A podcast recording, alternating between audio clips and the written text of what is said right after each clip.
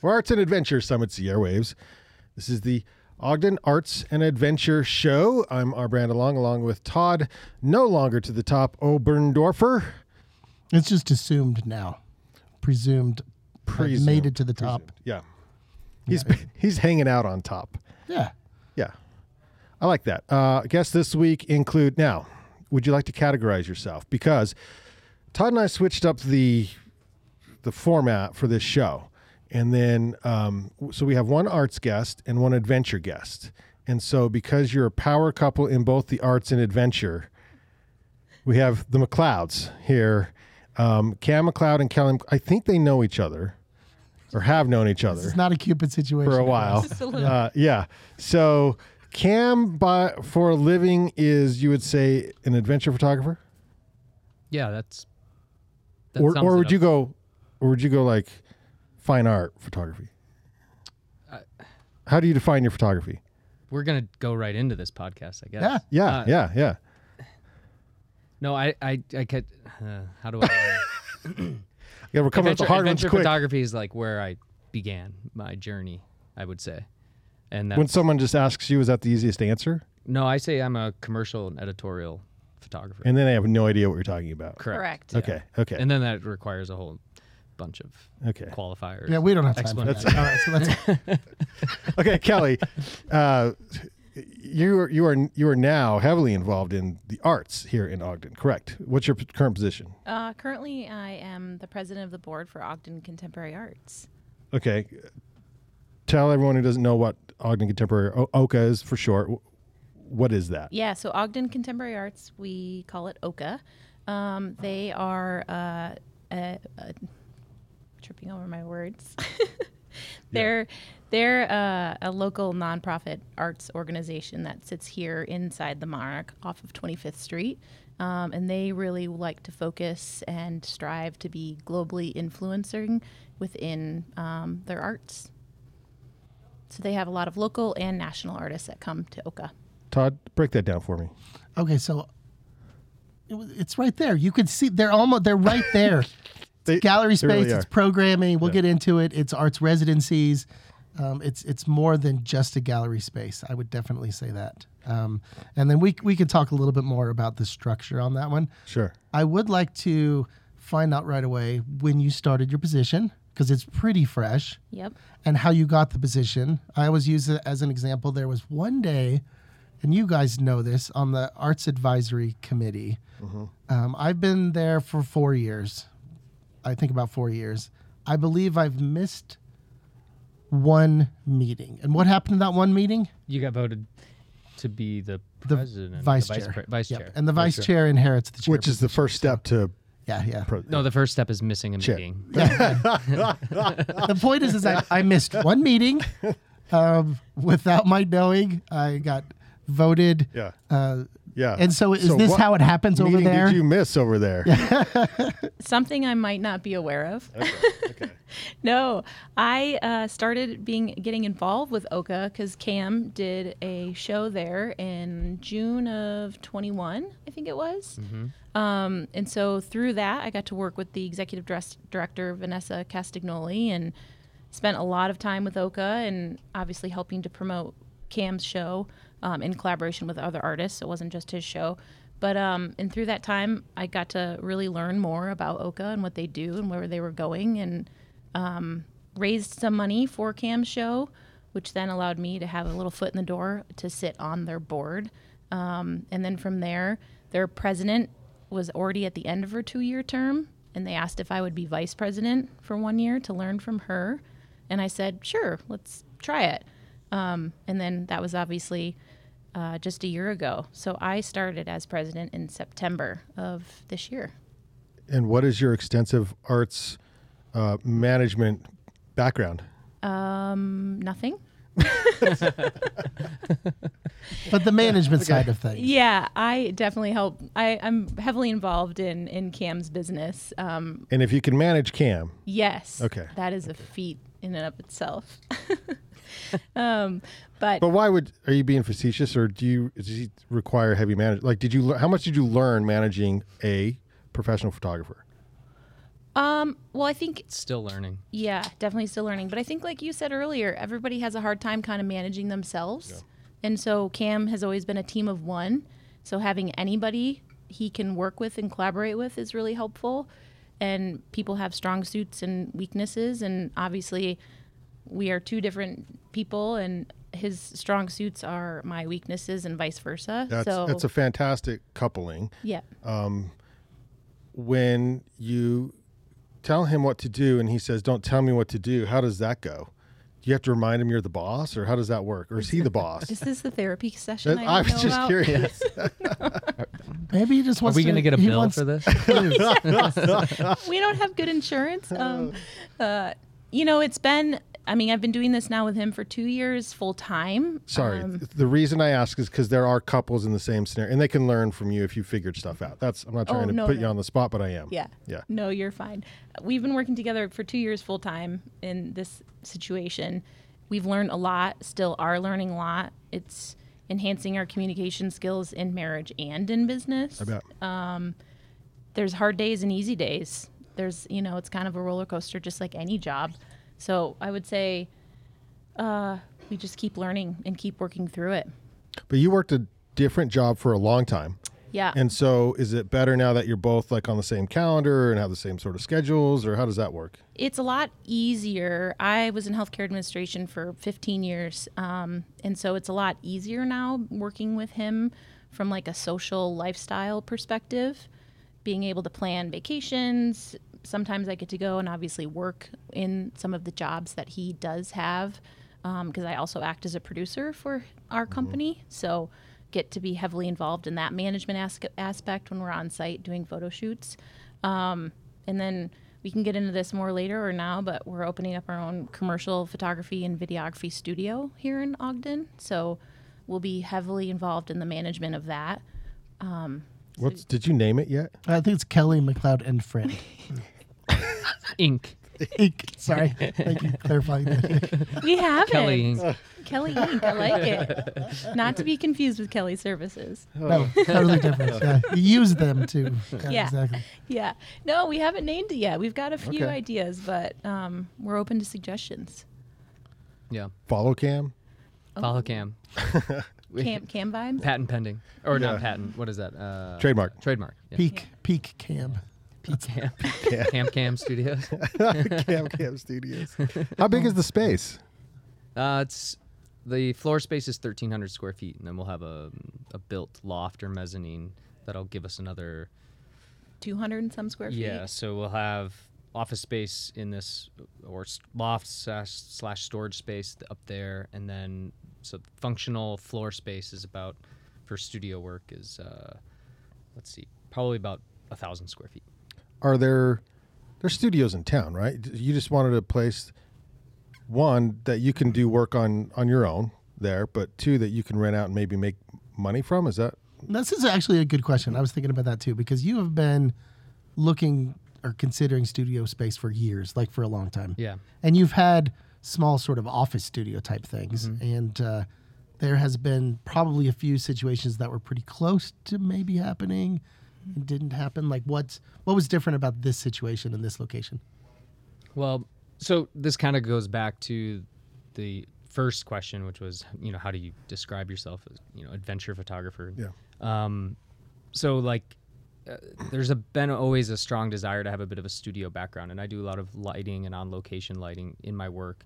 Um, not just within. I think I'm most known for and recognized for the adventure space that I work in, but um, I've also done a lot of editorial portraiture, um, location portraiture, um, things like that. So I have always wanted to have um, access to a space where I can explore that more deeply and have the capacity to, you know, set up equipment, leave it set up, you know, experiment. So kind of like a, you know, a functional uh, laboratory of sorts, uh, creative laboratory where I can just flex the creative muscles and use lighting in a way that um, I don't necessarily like get to in a controlled setting because I'm working outside and you know work on techniques um, that I can then bring on location when it's like a that. gym. Photography, you just work out and work Right. things out. Exactly.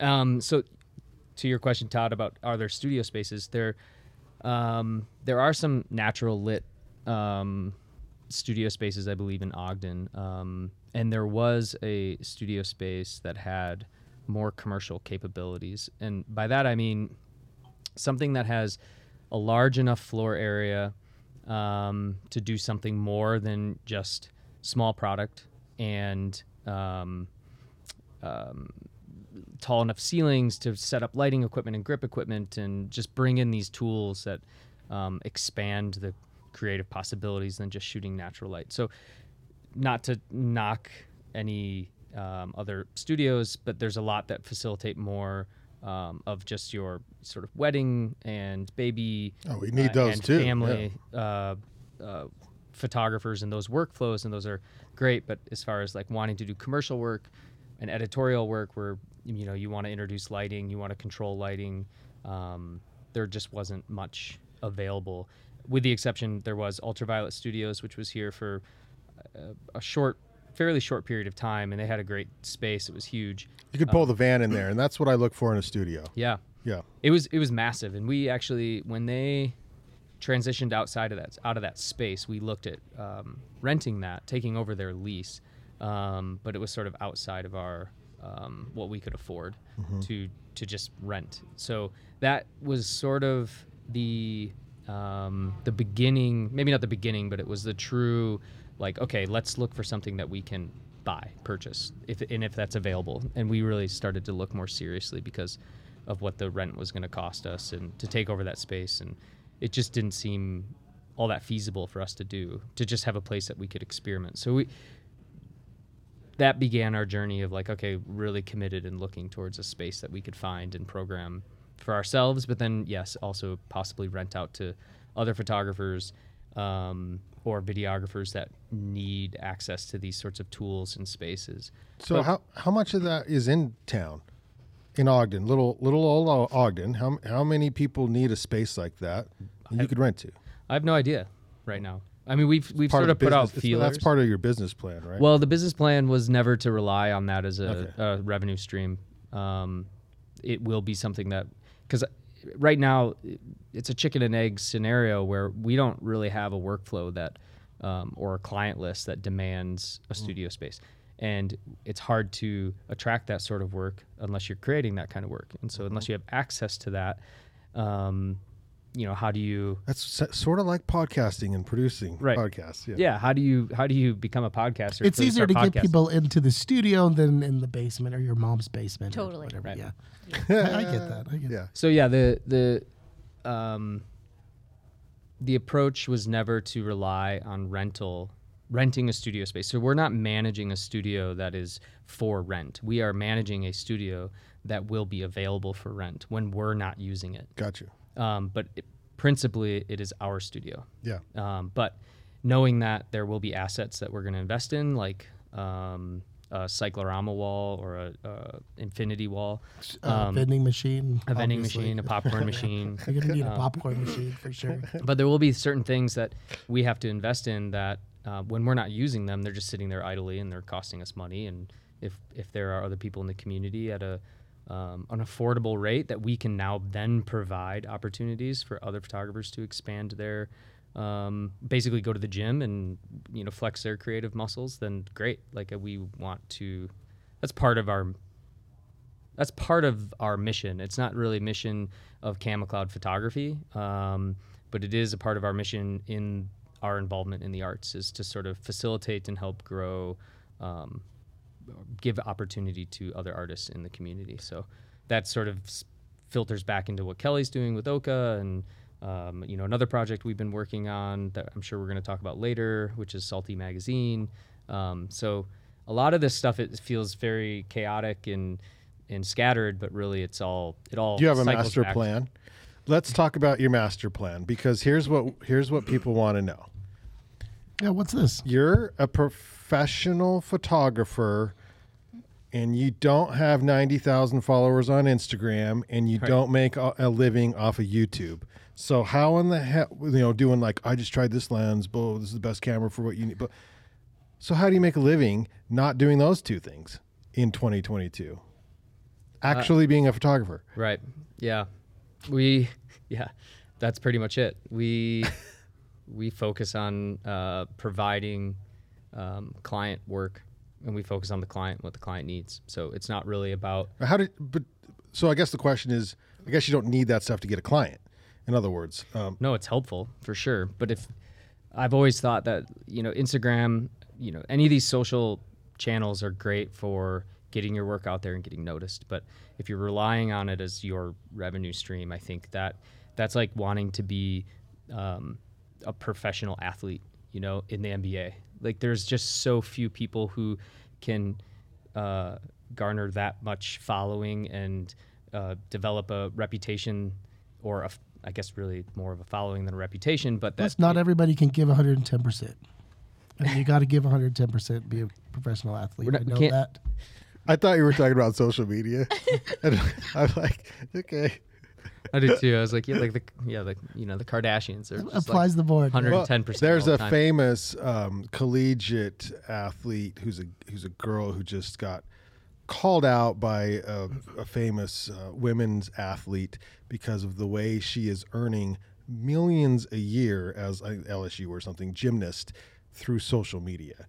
You know, she might. I mean, gymnastics is one of those sports that you, unless you're on the Olympic team, I don't necessarily know how you make a living at that. But at the same time, she took advantage of social media to make a living Right. through through that. Yeah. by taking advantage, leveraged it, like Leveraged, saw an opportunity, yeah. and and I think that's where you should really identify the difference between what is an influencer and what is a creative. And I don't think that those they can be the same, but they're not always. And I think most people who are doing, you know, high level creative work, they're focused on the work, and maybe they can they may generate a large following because of that but like if you're busy working all the time like it's really hard to focus on being an influencer at the same time like being an influencer is an, a full-time self in and of itself But that's not what you are. No, you're no. not an influencer.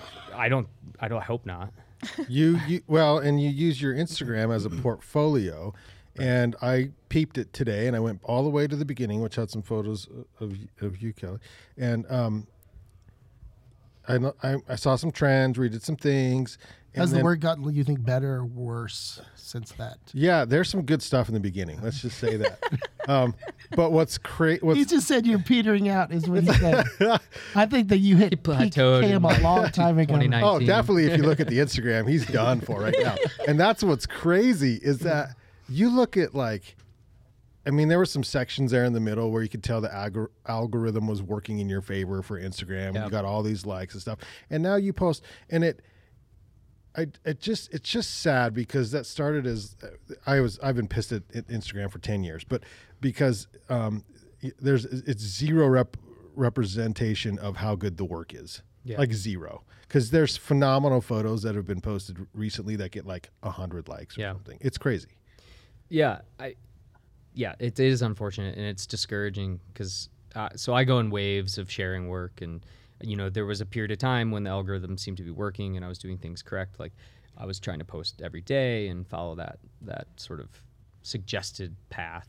Um, and it worked and then it, but then I don't know I fell off and then I started to re-engage and then the the engagement fell or dropped and and that was discouraging. And then it's like well why am I doing this? Who are we talking to? And I have to constantly remind myself that uh, you know the reason we're doing this is to talk to ultimately brands ad agencies art directors art buyers. That is our that's who we are and editors. Like that's who we are trying to market ourselves towards. So if i get you know three people in that category to pay attention to anything we're posting um, versus a thousand just clicks or likes. Like that's a that is a measurable win to have three people that could potentially hire us engage at all in the work that we're sharing. So uh, yeah trying to sort of maintain that uh, perspective is important um, for the for our mental health. Because otherwise it's like why who are we talking to? Like yeah. Oh it's got to be frustrating. Yeah, it's it's hard because you work really hard to have this stuff, but that's also the limitation of. It's the frustrating thing of like magazines uh, slowly going away because there's not a great outlet for a lot of work. Um, so it's how do you share work and how do you get that satisfaction? So that's another reason, um, you know, we want to have the studio and flex those creative muscles a bit more and maybe even have our own gallery within the space or be able to have people come there and see it. And when we have work we want to share, um, you know, really trying to explore other ways of engaging, not just with the community, but also just with the work itself.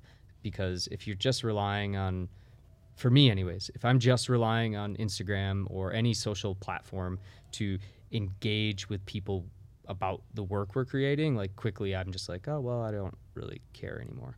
Um, and I'll still be creating work, but there's just that missing component, which is sharing work. And um, it can be pretty frustrating. Kelly, give, give me an argument why you should be the adventure guest on this podcast. Um, let's see. I'd rather be skiing right now. at, at night? No, he means, Night skiing. she means been talking to us. Is basically No, no, no, no, no, no. skiing, walking down the street, having dinner. Yeah, no.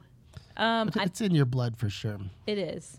Well, and I think the interesting thing about Instagram too, or any social media platform, is it's really easy to get caught up in the current trends versus kind of staying true to your own creative thoughts and ideas. And so, you know, not looking and seeing what everybody else is doing and how to do the same thing yourself. Like, how can you make what you want that, you know, really holds true to your own creative outlet? Because it won't be rewarding at times No. on the socials. And like, if you can just recreate what everybody else does, then where is there any creativity in that? So I just think it's interesting. Instagram and all those social media platforms are just pretty interesting platforms. So, so Cam cut his teeth working with uh, vendors. You know, uh, are, are you, is that your job now to sort of create those deals for him? I mean, I'm trying to help with that. Sales or marketing is not my strong suit, more project management or managing a team, kind of setting up the logistics when there are big photo shoots is definitely more my strong suit. Is so Cam's one person, Yeah. but does he sometimes act like three? Like you said, managing a team. So Yeah, I mean, we What's the I've, uh, personalities? I'm a Gemini. same. Yeah. I have good days and bad. yeah, I mean the the creative, you know, uh, in, individuals in Ogden have grown, and we've been able to bring some of them on for certain jobs. So we've been able to add videography to a lot of what we can offer to client work. And there's a couple of local videographers who have been really helpful to expand those skill sets and trying to use them as part of the team when we have work. Obviously, has been really great. There's a period of time where we actually really considered moving to Salt Lake City or um, or out of Utah altogether um, to grow this business.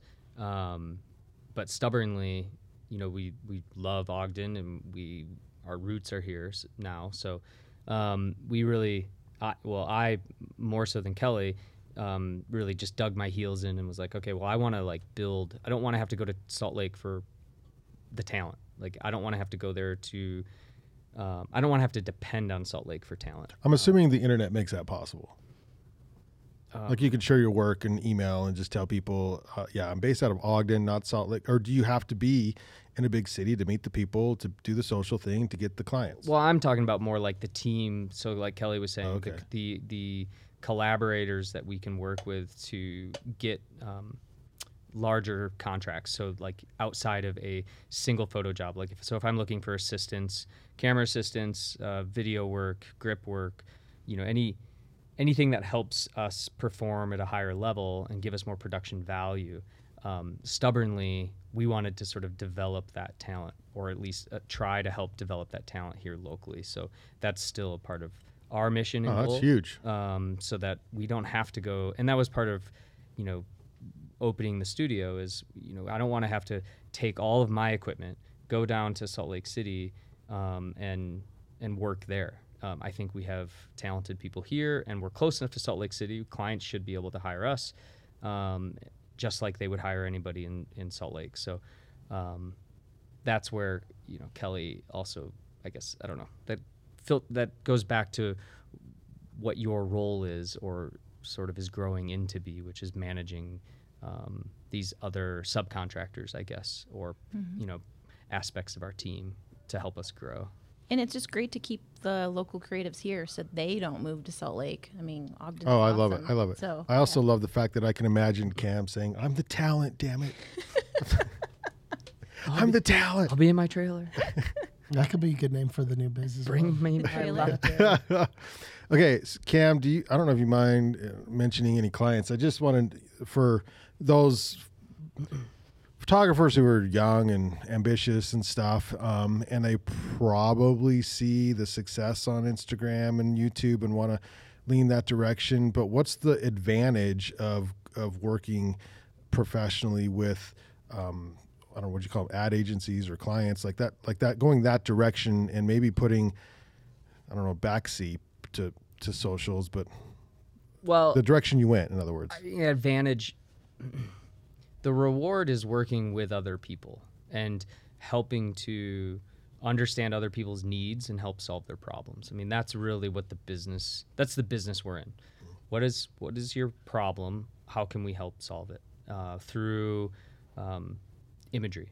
That's what that's what our job is. And you know you don't get that you don't get that opportunity when you're just creating work for yourself sharing it on social media and hoping that you get likes or followers or whatever you're sort of just creating your own work which is important and that's valuable but i think what people need to understand is what we do is a lot more uh, involved than just taking photos in fact a lot of times taking the photo is the last thing we get to do It's almost the easiest part in a way. and it is a lot of the times the Yeah. easiest part and it's it's not the you know if we had to put percentages to the work you know that's a small percentage of what we end up doing there's a lot of pre-production there's a lot of conversations back and forth understanding creative briefs there's a lot of time that you don't even get to bill for like reaching out to clients and at marketing yourself and just trying to get your foot in the door places So you you just uh, knew all this stuff. You were born knowing all this stuff, right? Yeah, and you've made no mistakes, right? Like Never. Just from the beginning, you knew exactly what. Did you take a, I had- a, a Udemy course, uh, a YouTube? Like, how did you learn all this? that's a great question I Um, mean, I used to come home from my long commute to Salt Lake, and when Cam first, you know, quit his full time job to do this full time, uh, I would come home and he'd be sitting on the couch, and it would just look like, you know, disheveled mess. Just still in my I f- pajamas. yeah, yeah, like just I feel that, man. sitting at his computer, learning, reading everything he could possibly consume on the internet. Cam, what'd you do before? Yeah. I worked in healthcare.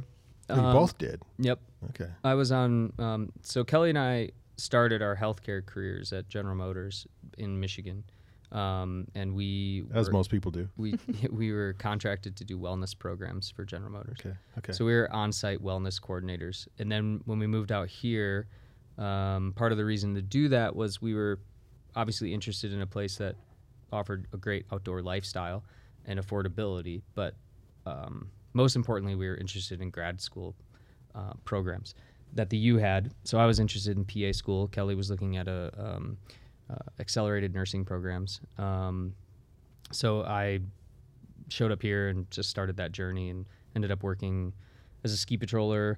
So kind of getting some first aid um, experience there, and then um, I was working at my first job at uh, Ogden Regional was in the blood bank. I was just drawing blood, and then I got a job in their cardiac rehab um, department and doing a lot of inpatient um, cardiac rehab. Um, so I would um, go to patients' rooms and walk these patients after um, open heart surgeries and you missed that? uh, no, not really. I don't. I mean, it, what there was.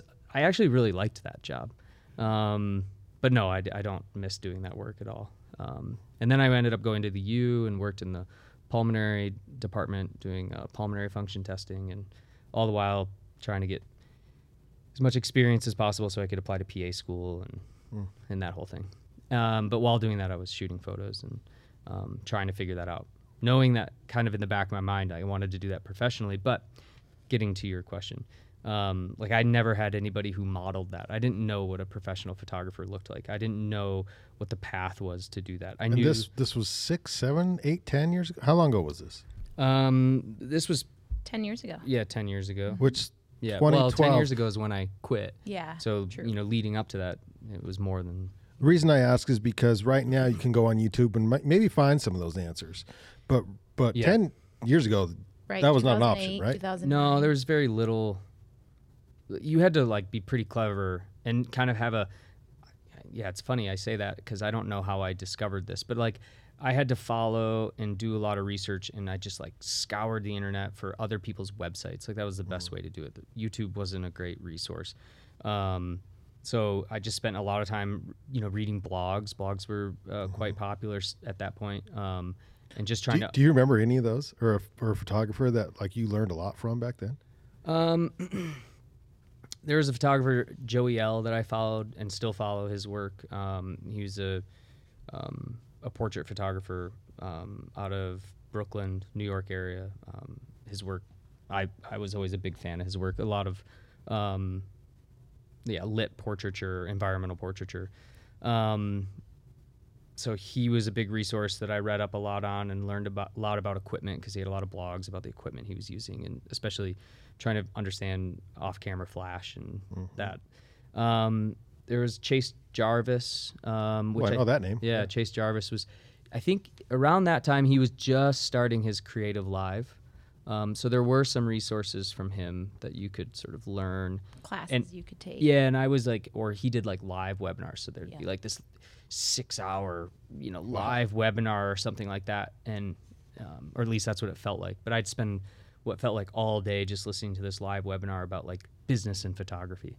Um, so I really tried to focus on a lot of that stuff because I, I I felt pretty strong about my I don't know my my sensibility in photography. Like I knew what I was kind of looking for and looking to accomplish. So early on, I focused on any resources I could find to figure out more technical stuff to to execute my vision more clearly and business.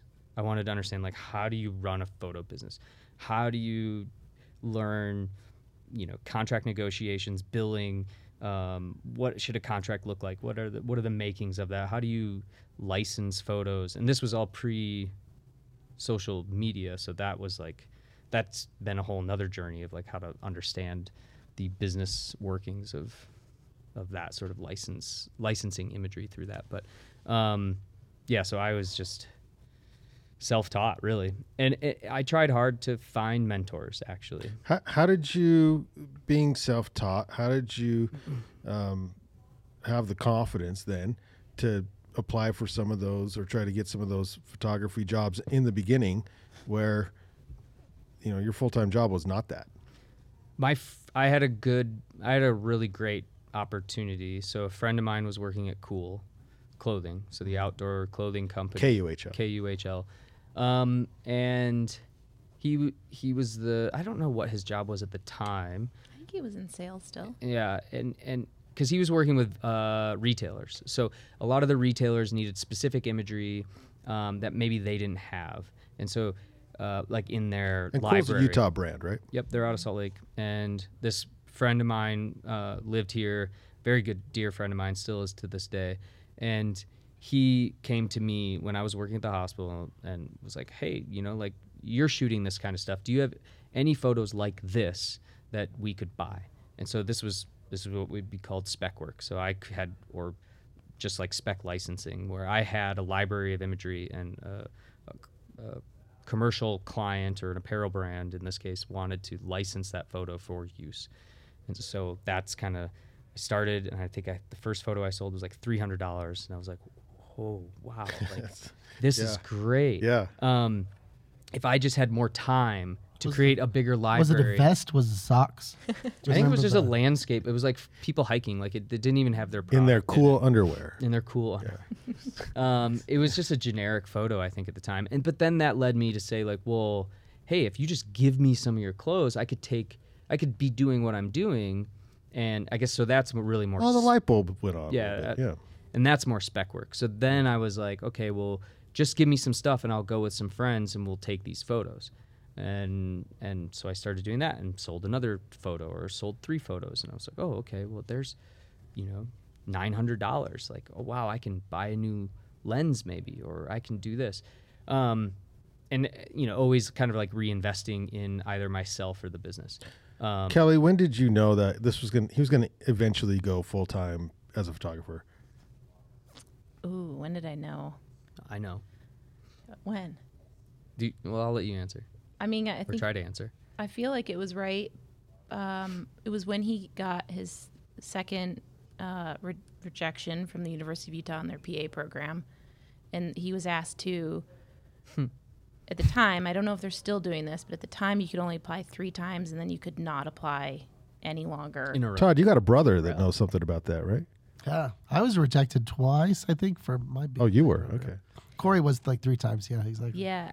And so he decided, so he, and then he was told at the second rejection that he needed to change his resume and do something different.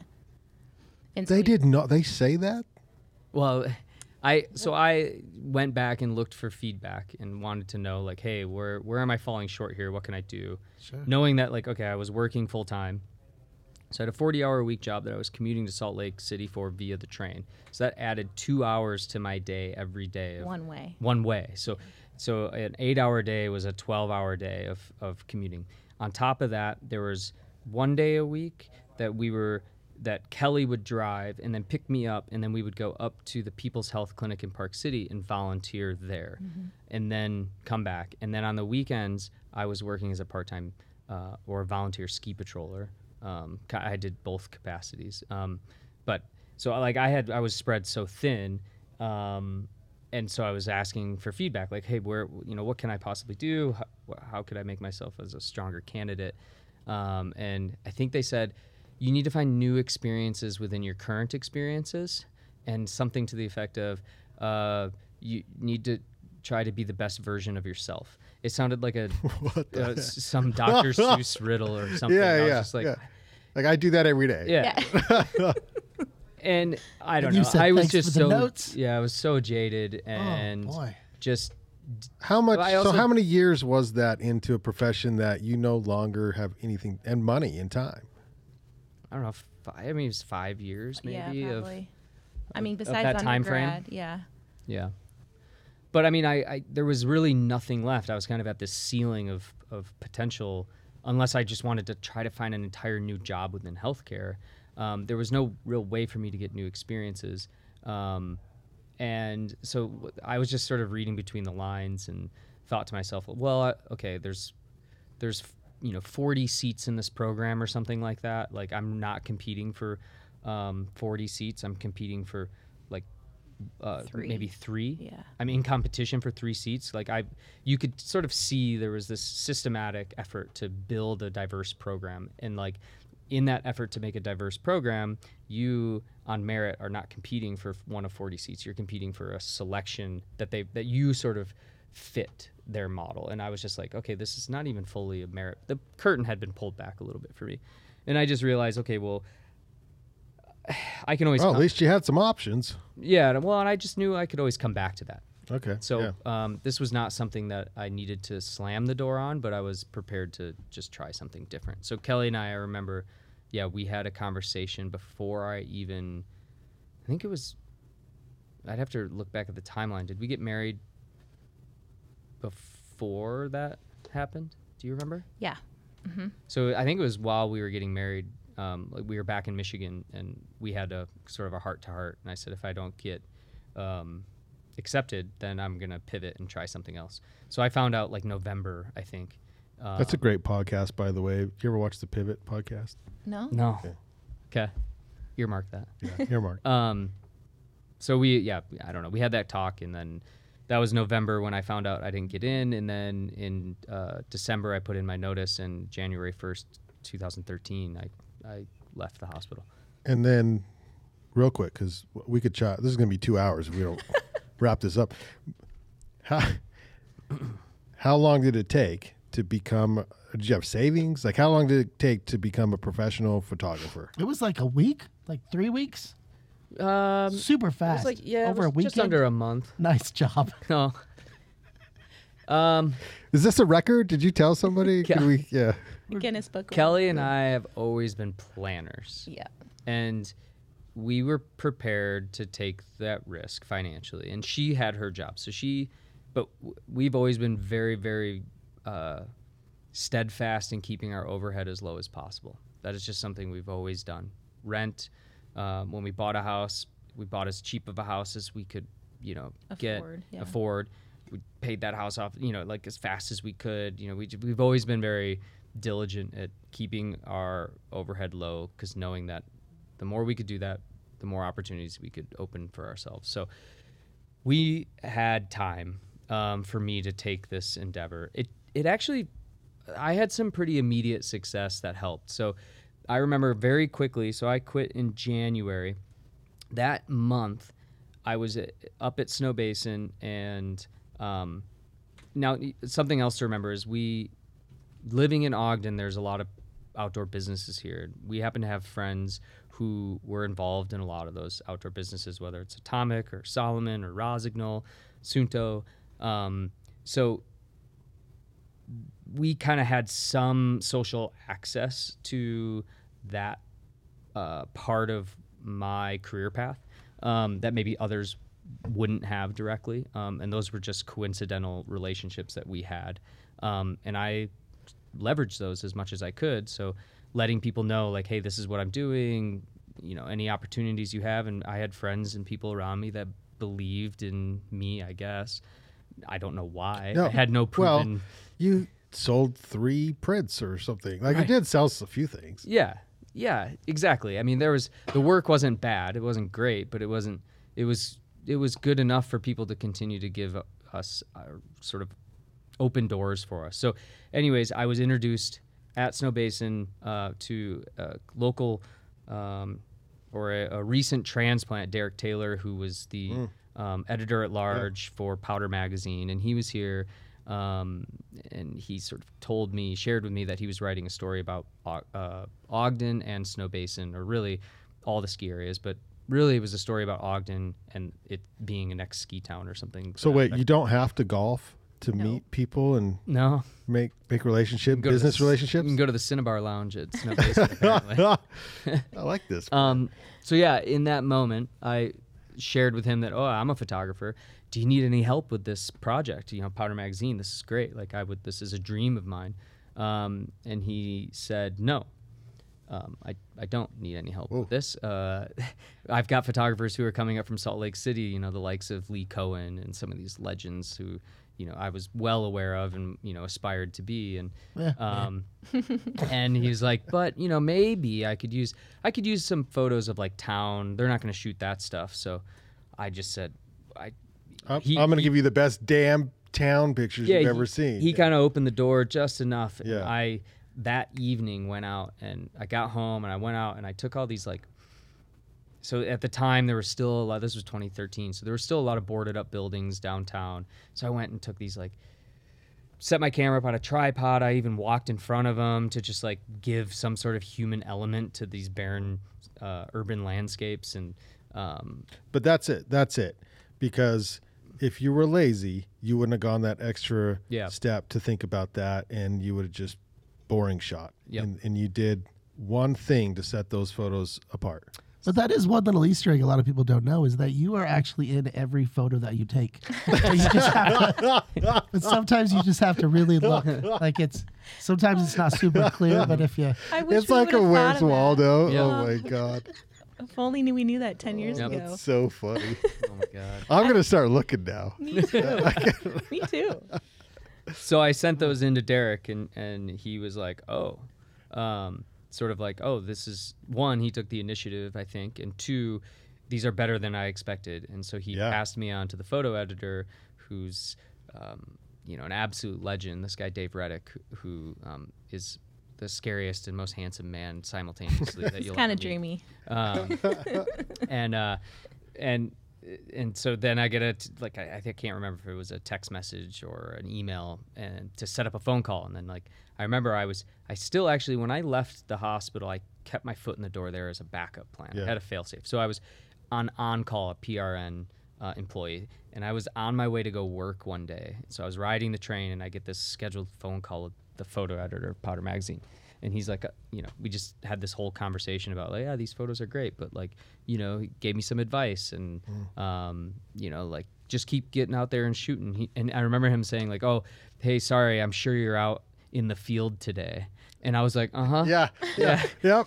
yeah, busy photographer here. Oh like, God. don't have much Did time. he say that on purpose? I was like, yeah, the light's getting good, Dave. Like, I'm gonna have to go.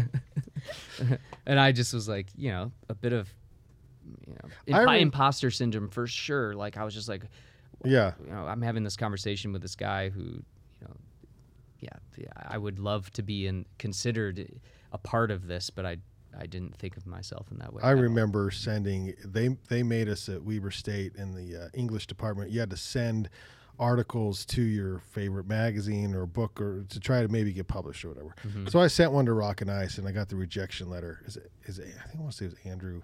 Is it McLean? McLean? Does that sound? Yeah, that sounds. Yeah, yeah, yeah, yeah. yeah. Um, and I was Yeah. both devastated and stoked at the same time because it was the rejection letter signed by him. I'm, Mm-hmm. But wait, now we're bros. I got, I got so you're saying there's a chance? Usually you're saying there's a chance. yeah, but you got to go through those. You got to go through those steps a little bit sometimes. Well, so. and you always learn. I mean, it sounds so silly, but you always learn something from failure or rejection. Yeah. Like, oh, okay, that didn't work. So next time I'm going to try this. I mean, and the thing about Cam is he's such a hard worker and literally will deliver the best he can every time. Like, even if it's maybe a small job that doesn't have like great passion for him, he'll still deliver the best quality product that he Well, can. two things stand out about that story. He went out that night. Mm-hmm. A lot of people could have went like, "I'm tired. Yep. Lighting's not. It's dark. You know, whatever." And then when he when you take the photos, it's how can I make it stand out? Yep. Yep. Yep. That I- was you walking across the frame fully nude. That's all it took. It was a good choice. You've studied that photo.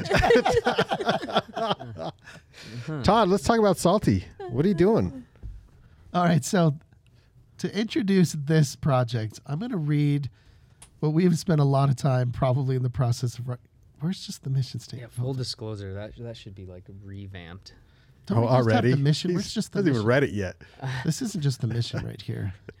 Where Kelly might have it on her phone. Yeah, know, you got it on your phone. Yeah, pull up just Where's the, the- mission. where's Well, what I wait, wanna wh- say. while you're doing that, tell us how are all three of you involved? Like, give us a little bit of background here. I think you were even involved at one point. I'm supposed to be. It's my dream, but you stole it. So there's that. Wow, it hurts right here. Salty Magazine. So Salty Magazine is. I a- feel salty right now. is That's a- what.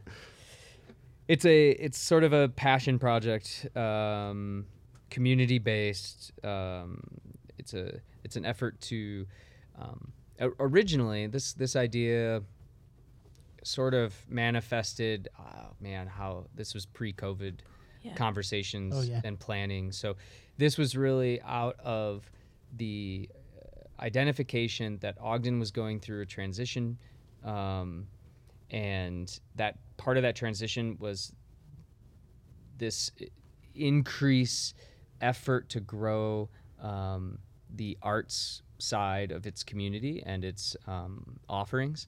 Um, For quick history, because uh, it was a purposeful decision by the marketers that be uh, in this town and um, our friends essentially to and it makes sense to, to market Ogden as an adventure town. Yep. And then and it was very successful for quite some time. And there was zero arts marketing. And so this is something that you noticed the arts yeah, it seemed were that, up and coming. Well, and even more importantly, there was this crossover between arts and adventure, and I was seeing this. You know, this was very obvious in a lot of other towns where, um, where ad- adventure was part of the fabric of the culture, but so was so was culture and arts, and those two things were so interlinked. Um, you know, craftspeople and you know, and it happens a lot in towns that are um, you know tourism towns. Like people have to find other ways of creating revenue for themselves, and so you know, arts and crafts and things like that are a part of that, where people can make. I make. keep telling Todd we should start a podcast about that. Well, let's spitball it today. Okay. After the show, All right. we'll talk Yeah. about Yeah. it. Yeah. So that was the idea was how can we sort of help promote but also archive the transition and that was a big part of what we wanted to do. That was part of the, the mission of what we were going to do which was archive this transition so that in 20 years when ogden is this booming arts and adventure mecca um, that somewhere people could point to like remember when and not just like orally, but actually look at um, some sort of visual documentation and written documentation of what was going on. You're, Um, is it still the idea? Because you're you were speaking a little past tense there. So Yeah, that's still at the heart of the project for Okay. sure, and Okay. the the project has evolved. Um, And the over goal was always and continues to always be to archive these stories in a in a luscious uh, luscious. print piece, Yeah. right? Yeah. Because because there are many of us that still, you know, ha- love that feel, right, of a, of a nice, beautiful archived magazine that you save forever, right? It mm-hmm. becomes kind of part of your identity, even as much as just a coffee table book. You want you want the full set of whatever that might be, right? Um, and so, I think that that's probably what, excuse me, identified it as much as anything in the beginning was that mm-hmm. passion towards the print piece mm-hmm. in a time where, you know, magazines were folding, and so it was sort of a, a mix of how do you make that happen, right? Yeah. Yep. And so that becomes, you know, that was definitely the original mission of things, and it hasn't changed. But also, life has been strange the last, you know, several years, mm-hmm.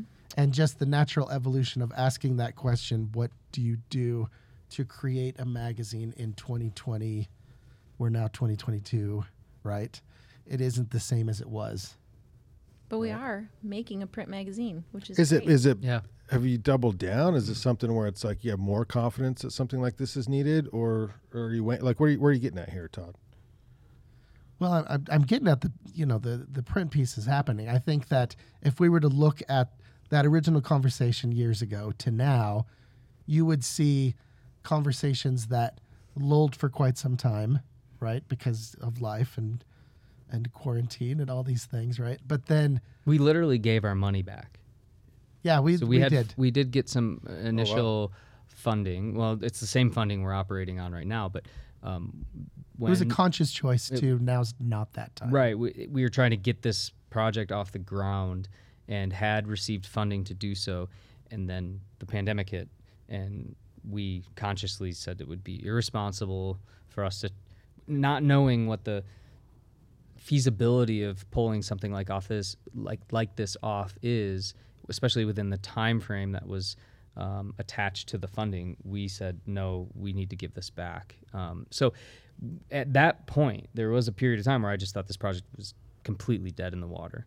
Um, and then we applied for funding again and they gave us more.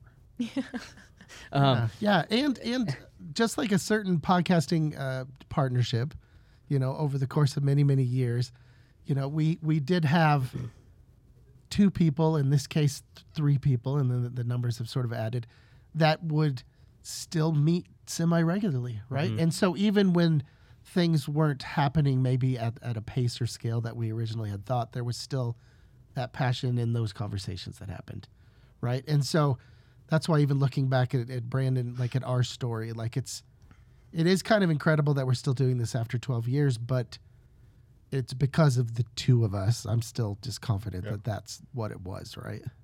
And so I think that that's why this project is a big part of what it was, even through all of that, in the times where I was maybe curious, you know, whether or not it would move forward or not. Um, there was still that passion in those conversations, and let's be honest, you know, it was uh, it was a way for us to keep in touch too yeah you know and and i mean what what better reason to come up with a project that you're passionate about is that it, you know it's it assigns times to meet up and hang out with your favorite people And maybe I'm naive about it, but it like has been really great to expand my social outlet with Hmm. other local creatives. I just never that thought never really crossed my mind, but there's some of course really great people in Ogden. do you have the uh, Oh, mission yeah. statement pulled up Why don't you read that and then So, our mission is to bring compelling stories to life through thoughtful artistic presentation that celebrates our unique community's qualities while providing a platform that lists that lifts our local creatives and honors our adventurous ethos.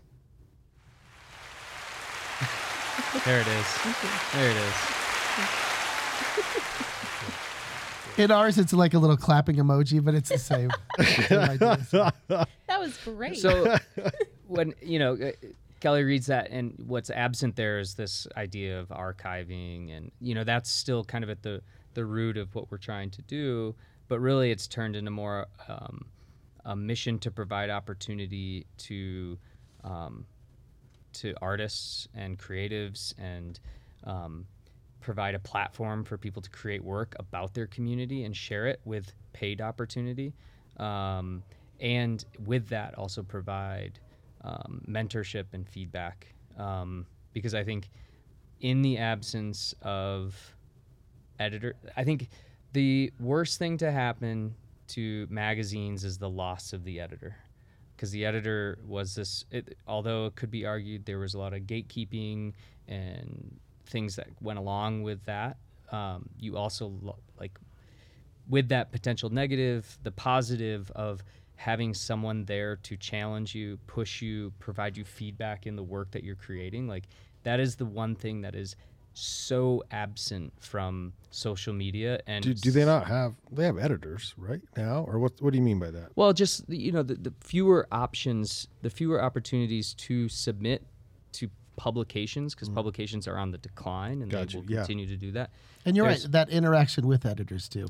Yeah, and then the what's replacing that is social media as Mm-hmm. most people's outlet, self-curated content to uh, an audience that is algorithmic based does not provide you the opportunity to get feedback to improve. No, we are so trying to figure out what the algorithm is telling us Right. all the time. and it's not telling you anything except that it's occupying more of yours or someone else's attention like that's what the algorithm is designed to do to grab your attention and keep you engaged it's not meant to make you better so our part They of the can make you feel yeah, Like bad about yourself.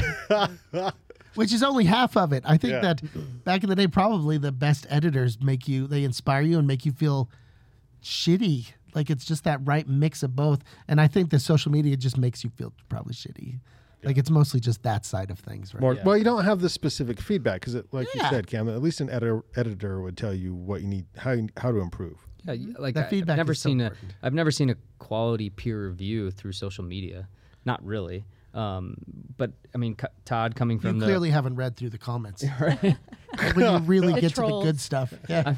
coming from a you know a, um, an educational background and advising um, i'm sure you you know like you get that exposure at the college level but what happens you know unless you're having jobs you know that's the other thing like if you're if you're just like a creative who's freelancer. yeah freelancing Yeah. like i never get feed i almost never get feedback so Mm-hmm. like i'll have a client and i'll say like hey how the last thing you want to do is go to your client and be like hey how could i have done better If you want, you know that's such a weird I thing talk to say. about you all the time. I just probably need to include you in the room. Is basically what I need to do. But you make such a good point. That's so true. And so that's that's one opportunity that we've we've been able to have with the Yep. team that we put together. yep and so yeah that's what we're trying to do Awesome. So, can we expect a print version soon? so I mean, that's the hope. We're we were hoping shooting for January, but I think that might be not doable. So maybe February, March. And this is annual, semi-annual. What are your thoughts? this is a one-time print piece right now Yeah, until we can secure. Oh, like a one and done? well it's a one and done because we're going to blow through our funding so unless we Oh. find But Um, this one could leverage two. This could be the project, the culmination of the project. There's, I think, I think the fact that there aren't those expectations necessarily is exciting. I mean, it's exciting for me, probably putting all that energy into it. Well, but if you build a team, I mean, you've collected so much great talent. It'd be ashamed to see that dis- this is this I is guess. our this is my cynical call to action which is you know we're going to do this and we're going to do it to the best of our ability with the money that we have once that's done we have no more money so unless the community and community partners see the value in that and want to continue to support it we cannot That's a tough ask. Don't you have? continue Don't don't you have to push that a little bit? I am pushing that right now. Right now? but it's Okay. it's just not in like a you know, uh, it's not a hoorah. Like it's sort of a, like it's a, it's the reality of the project. You know, we want we see the value in it, but if the community doesn't see the value in it, if community partners don't see the value in it, then there is no.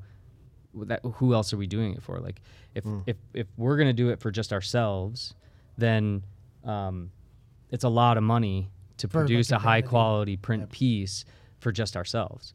Yeah, Um, it takes a lot of time, talent, and resources, which all costs money. Yeah. But honestly, it does come back to what we were just talking about as far as the feedback goes. So the ultimate feedback will be the community's impression of the work itself, right? And so I don't think that doesn't mean that that's all you get. It's more just like, Right. all right, well, let's gauge the reaction. Let's mm-hmm. see if we could leverage an actual piece. There's so many visual people. Imagine just holding our inspiration, which I'm surprised you don't have it with you at all times, is one issue of one amazing, excuse me, archival magazine. It just became like the Bible mm. for moving forward. And so theoretically, this salty piece kind of becomes that new version of that. And mm. so the inspiration of that alone, you know, could do really good things for somebody that might want to invest into that. So so it, it takes out. What's the most you would want to do if uh, you got all the funding in the world? It'd probably be an annual or biannual. Yeah. And I think we would still continue to leverage the digital aspect because that's really the easiest uh, way to share stories, communicate with people on a. Uh, mean, that's how we consume media. yeah, And the print. So there is a website if we didn't say. Yep. Yeah. salty. Yep. Salty dash mag.com. Yep. So the the digital aspect is like the best way to communicate, um, but the print piece will sort of be the um, the highlight, almost like a um, an anthology of the year's best, but we'll reserve some pieces. So it'll be like a I don't know what would you call that, like a a catalog of best hits with um, with news stories to share that will be archival quality. Um, the layout it will give us more creative control over layout and design, which we're very excited about. Did you get the grid right yet? Wow, we have a guy who has the grid. Oh, I know. Got yeah. a guy with a grid. a yeah. guy with a grid. You've probably had hours. I've of had great these conversations before, and they're amazing because the excitement level from that gentleman Oh, is it's- fantastic. I love it. I Yeah. love it. Yeah. Well, and I think you know the great thing about our website too is it's allowed us to do stuff like podcasts on there. We link podcasts when it fits with the stories, and we can do videos, which obviously you can't do when you do print. So we've been able to sort of expand our team from that standpoint, which has been really nice. and uh, yeah, sort of consciously make a, a multimedia experience through you know. Like a what what story. might be a more traditional magazine, and that's the great thing about digital. yeah, you have still photos, you have a video, and you have a podcast, and and then of course the writer's written words. well, there's no rules. You can do whatever you Yeah. want, right? Yeah. We can do animation. We can do. Um, Mm-hmm. Yeah, all That's what. Listen, I don't like the drink, but I love Red Bull because they just do whatever the hell they, they combine. They essentially, I I think they essentially, besides the athletes involved, made breakdancing an Olympic sport. Yeah. Like they cover that next to mountain biking, next to art, next to all the things. Like they they just don't. They just do whatever, Yeah. Yep. and then and it- and it'll make it work. Yep. And it's a wild culture, but it's pretty cool to watch. So, yeah. Anyway. Well, Ma- you can ma- certainly see what's going on now with uh, with Salty through the website, which is salty-mag And Instagram. And Instagram. Yeah, we've been a little quiet on Instagram, but we hope to start that up. Well, we again. kind of put all of our focus into this Print. into doing print, which has taken our attention away from content generation. So, um, and storytelling. So we just haven't been. We have a few stories that are um, primed to be published. released. Um, we are hoping to release those exclusively on, um, or at least um, first look through the print and then post them on uh, the website. But it's looking now like as the print piece kind of gets pushed back, we'll probably release those um, digitally first. But So, real quick, just announce some of the talent working with you. I was referring to Andrew Prims Yeah. as a graphic designer. Uh, who are some of the writers, photographers, or Yeah, other people? McKenna Malin is um, she writes for Utah Business Magazine. She's also our editor for Salty Magazine, and of course, she's a writer herself. Um, and then we have Angelica Brewer, who is Ogden's poet laureate. Um, she's written a few pieces for us. Um, and then we have AJ Turner. He's written a few pieces as well. He's a local writer, um, as well as his day job is, I believe, somewhere in the marketing realm for a van company. Um, and then we have uh, Todd, and then Cam, myself, um, and then we have uh, Ian Casey, who who does a lot of different things. He does uh, photography. He does a lot of the story design and layout for us. He looks really good. He always looks so good at the Yeah. meetings. It always makes me feel like He's a a lovely human. he's- Yeah. yeah. Um, oh my gosh! Oh, and then Cole And Cole. Eisenhower, um, who's a local illus- illustrator and muralist and artist of sorts, and he's been doing some really cool interactive pieces for us, as well as, cor- of course, just some pretty sweet illustrations that haven't really been published yet. And I Yeah. hope I didn't forget anyone. Yeah, Dream Team. Yeah, Yeah, that's pretty much it. That's that's everybody who's had their fingers on it. You mm-hmm. know. And then Andy, Andy Prims is doing the. He's really impl- like instrumental in doing the layout and getting. We have all this content, right? All these stories created, all these great photos, but he's helping to lay it out, and he's also helping to teach a lot of people on our team who are interested in layout design for magazine and print. So there's a really cool learning aspect and teaching aspect there. Yep. Wow, that's a lot. I have All right. one final question Yeah. to sort of wrap it around to what's going on with OCA, just because we do have you here. Um, what can you tell us about the current state of the board? Um, what we have sort of looking forward as far as as this this current exhibition, which is Utah State Show, wraps up. What do we have to look forward to, kind of coming into the first of the year? Yeah, so right now it's the Utah statewide annual, and it's a whole bunch of Utah artists whose art is in there, and it's incredible. All different kinds of different local Utah artists. Um, so go check that out. They're there till uh, sometime in January, so there's probably about roughly a month left. Then all of that art will come down, and we have a ne- next artist coming up. Um, I'm not gonna pronounce her name correctly, so she just does You came on the right show with the mispronounced yeah. Tamara. Um, her, I'm famous for not pronouncing things Yeah. correctly, by the way. So so her show starts in February, and it's going to be really excellent. She does these amazing fabric um, installations, kind of based around, uh, not always, but around like um, carcass, um, animal, ren- like uh, it's very very Is it like interesting. is it like taxidermy? Kind of, but it's with really beautiful soft fabric, and that's not the sole Pretty focus. taxidermy. Yeah. Yeah. and I Is don't want to. I don't want to undercut her art by any means if I'm getting it totally wrong. Um, and then so she's in February, and then we have, um, I believe, OCA. I'm actually not aware yet 100%, but they have their next artist in resident who will be starting, I think, in March. Um, and so this gentleman will be starting in March, and he'll be available for the community. The last artist in resident we had was Ya LaFord. She was really great at implementing herself and integrating herself into the community. Um, um, so there's a lot going on. We do actually have some vacant board seats. So if anyone is interested in joining, joining, it's really great. Um, there's, Todd's not doing much. I know, he should join. Only if he wasn't here right now, we'd vote him in. Yes. oh, That's so funny. bathroom break, Todd. so funny. yeah, but there's a lot of really great stuff going on. I mean, I, I think you should really get down to OCA and see their current ex- exhibits because they're the artists are really fantastic. Kelly, do you Um, consider yourself an artist? No, I do not. No. Oh, she manages artists. Do you, what is your what do you love about or what do you enjoy about working with artists as someone who's not one? I mean, it's just really amazing to see what people create. I literally cannot wrap my brain around how people make things and how they dream up these ideas and then actually do them. I just find it really remarkable. I mean, I play with spreadsheets, which is really boring um, and not remarkable. So I just think that their talent and putting themselves out there is is is really fantastic. That's a huge part of it. Mm-hmm. That's a huge part of it. Well, thank you guys so much for Yeah. spending the evening with us. yeah, that was Oh, fun. we've I feel like we just touched on things. Yeah, so I- much more to talk. I could go another hour, but you're going to have to pay extra for that. That's part of a monthly fee that we offer here at the that we will be. that we will be offering at Ogden Arts and Adventure. It's called the After Hours with uh, the McLeods. I think is what we.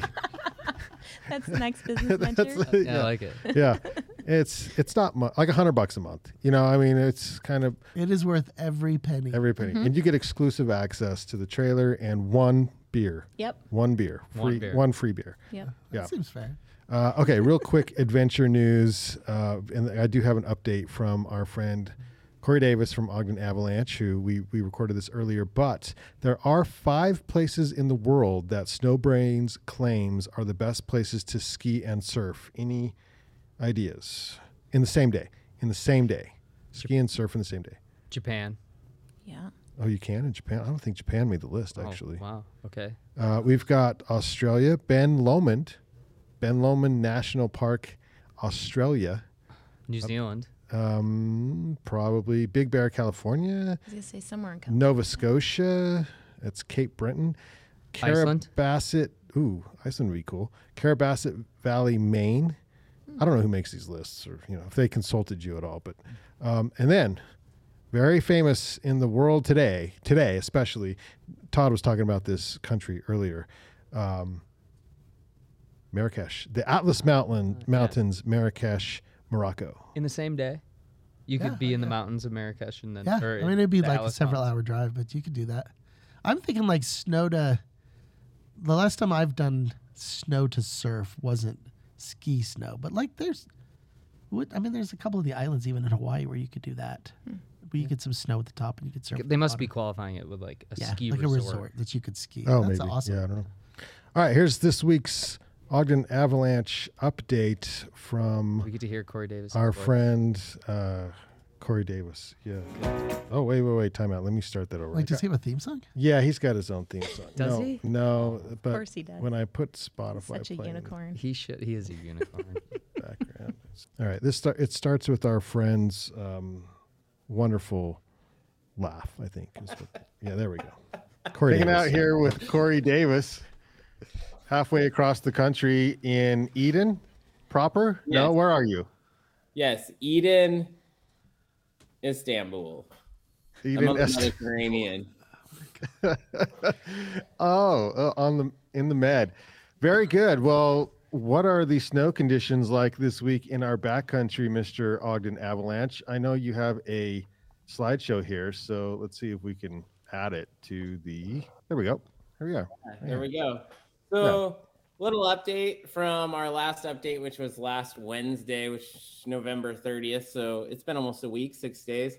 Um, since the bash, we've done pretty well with snow. You can see here the Ben Lomond snow stake. We're sitting at an HS of 26 inches. You can multiply that and get the centimeters for depth there. But um, pretty good base for early December up on Ben Lomond and at both of our ski areas. Um, we have seen widespread cracking and collapsing across the Ogden Mountains um, with that last snowstorm, uh, the night of the bash and into the weekend.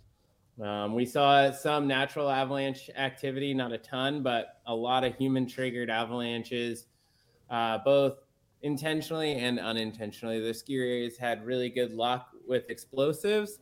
If you want to click to that third slide there, Brandon, of no name. Keep going. Boom. So you can see here FTG at, at No Name at Snowbasin went uh, with an explosive trigger uh, to the ground. So that's a, a good result up there on FTG. And then that first slide there is going to be um, up on the south or the east side of Cutler Ridge. Go one more. Um, we had a remote trigger from a party moving below. There it is, the slope. Uh, and they were able to remotely trigger this on old snow on the ground, weak snow on the ground um, from below. Hard slab up there on Cutler Ridge. And then you can see the middle photo on Monte Cristo. Um, there it is. Some good cracking there from Mike Fogg and our motorized community up on Monte Cristo. But wherever you travel in the mountains currently, we're seeing a lot of cracking and collapsing, which is a red flag. Also, recent avalanches. So, lots of red flags out there. Uh, the avalanche danger today is mainly moderate with considerable at upper and mid elevations on north aspects. Um, and that should continue through the week, um, probably trending downward into moderate uh, with uh, clear and no snow on the horizon um, through the week. So that's kind of what we're looking at. I know we got a video here preloaded of Greg Gagney up at Powder Mountain uh, doing an ECT, and this will kind of show the how unstable our snowpack is. ECT of five.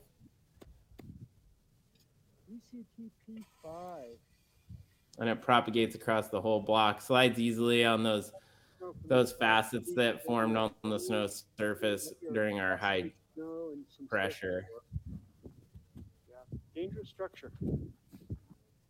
Yeah. And you can find the rest of that observation on the UAC's website um, under the OBS tab. Just go to uh, the Ogden zone. besides that, um, that's our update for the week. In other Right. news, Yeah. we have a fundraiser on Saturday, Brandon, at Yes, we do. I know. Am I am I gonna see you there? I'll be there.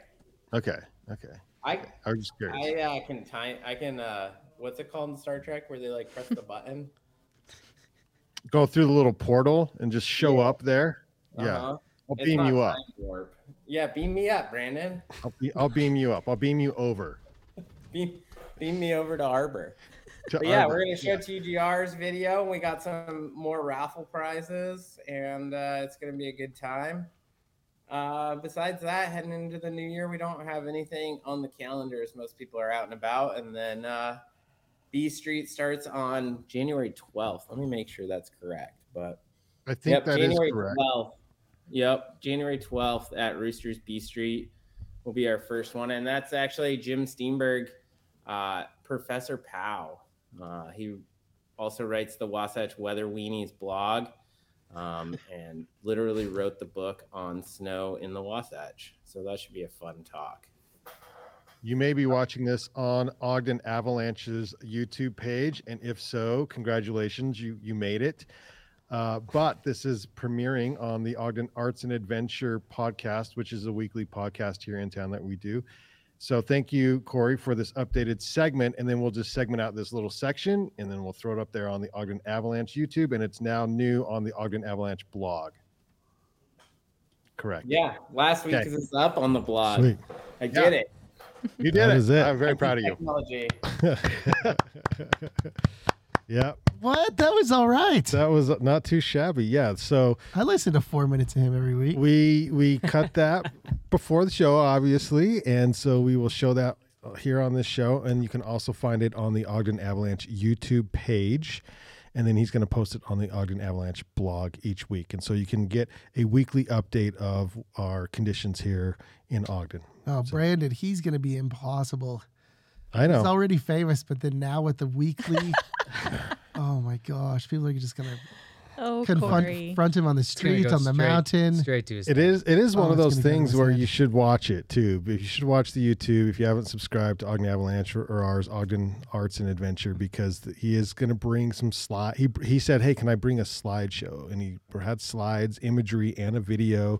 So we have to play all the things. And so if you are listening to this on the podcast version, I suggest you take the time to watch it on the YouTube and see our wonderful, beautiful faces, and also Corey's slideshow. So there is that. Uh, thanks so much, Cam and Kelly, for joining us today on the podcast. Kelly, how many podcasts have you been on? Mm, I think this is two. Two. Okay. Yeah. Cam, are you a pro? I wouldn't call myself a pro. Okay. Not But I'm- there this is what like they're, they've all been your podcasts. Oh, you haven't been on others? No. Okay. I don't think so. They can't afford you. That's why. That's right. yeah. Yeah. Yeah, let's say that. I only make time for you guys. I, That's I what it comes appreciate that. to, yeah. yeah. Yeah. Thank you to Banyan One for powering today's episode of the Ogden Arts and Adventure Show. Listen and subscribe to the Ogden Arts and Adventure Show on YouTube. You can find us on Facebook. We still show up there. Instagram, Apple Podcasts, Spotify, thebanyancollective.com. There's a Podbean app where you can get all of our stuff on Android and iPhones and like your favorite podcast app. DM us on Instagram if you want to be on the show. It's at Ogden Adventure, and we'll take you out this week with a. Again, this is launching tomorrow night. So if you're listening to this in the afternoon, you get to hear it before it launches on the YouTube. It is from uh, Hectic Hobo Van Sessions that we recorded live here at the Monarch What? Building. How did you guys get Hectic Hobo? They are they are famous the famouses, and this is their title track off their new album, uh, American Bison. American Bison. Yeah, here we go.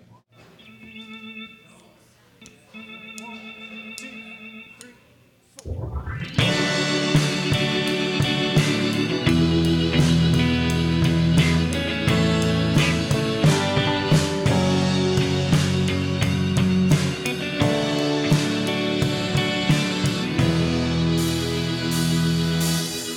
gas station was a petting zoo. If anyone gets that's probably you want. And on the road it's hard to find good food. go forever and reminisce. If you get the ankles, then I'll get the wrist. Uh-huh. Winter frost and nostril mist. Could we be friends? I don't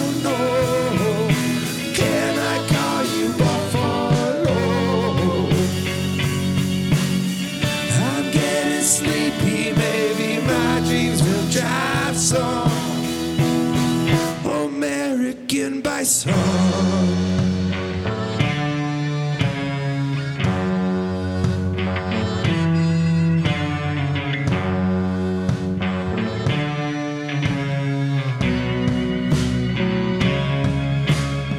Standing there, solitaire, head and hump covered in hair. Oh, the rest is it don't seem fair.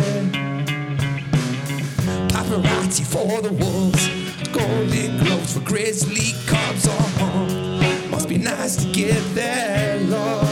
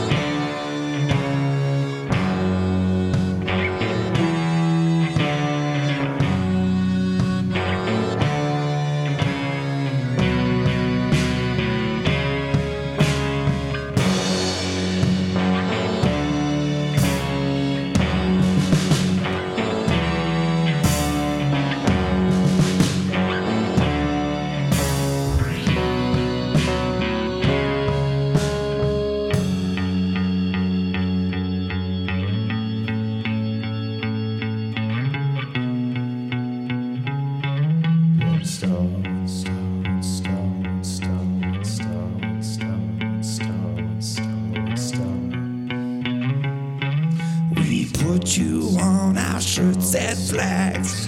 Do you mind? We never asked. Made you a symbol of West. You work for free just like the rest. We'll need a parcel of your piece. New hotel for the Chinese. A gift shop to sell socks and teas. An espresso bar would help. So please, in order to promote our story, we'll need to minimize the gories. Facilities key, so keep your cool. Don't plop your pies into our up, hold still, don't move. I said, oh great, you turn your fucking heads. Driver, take us out of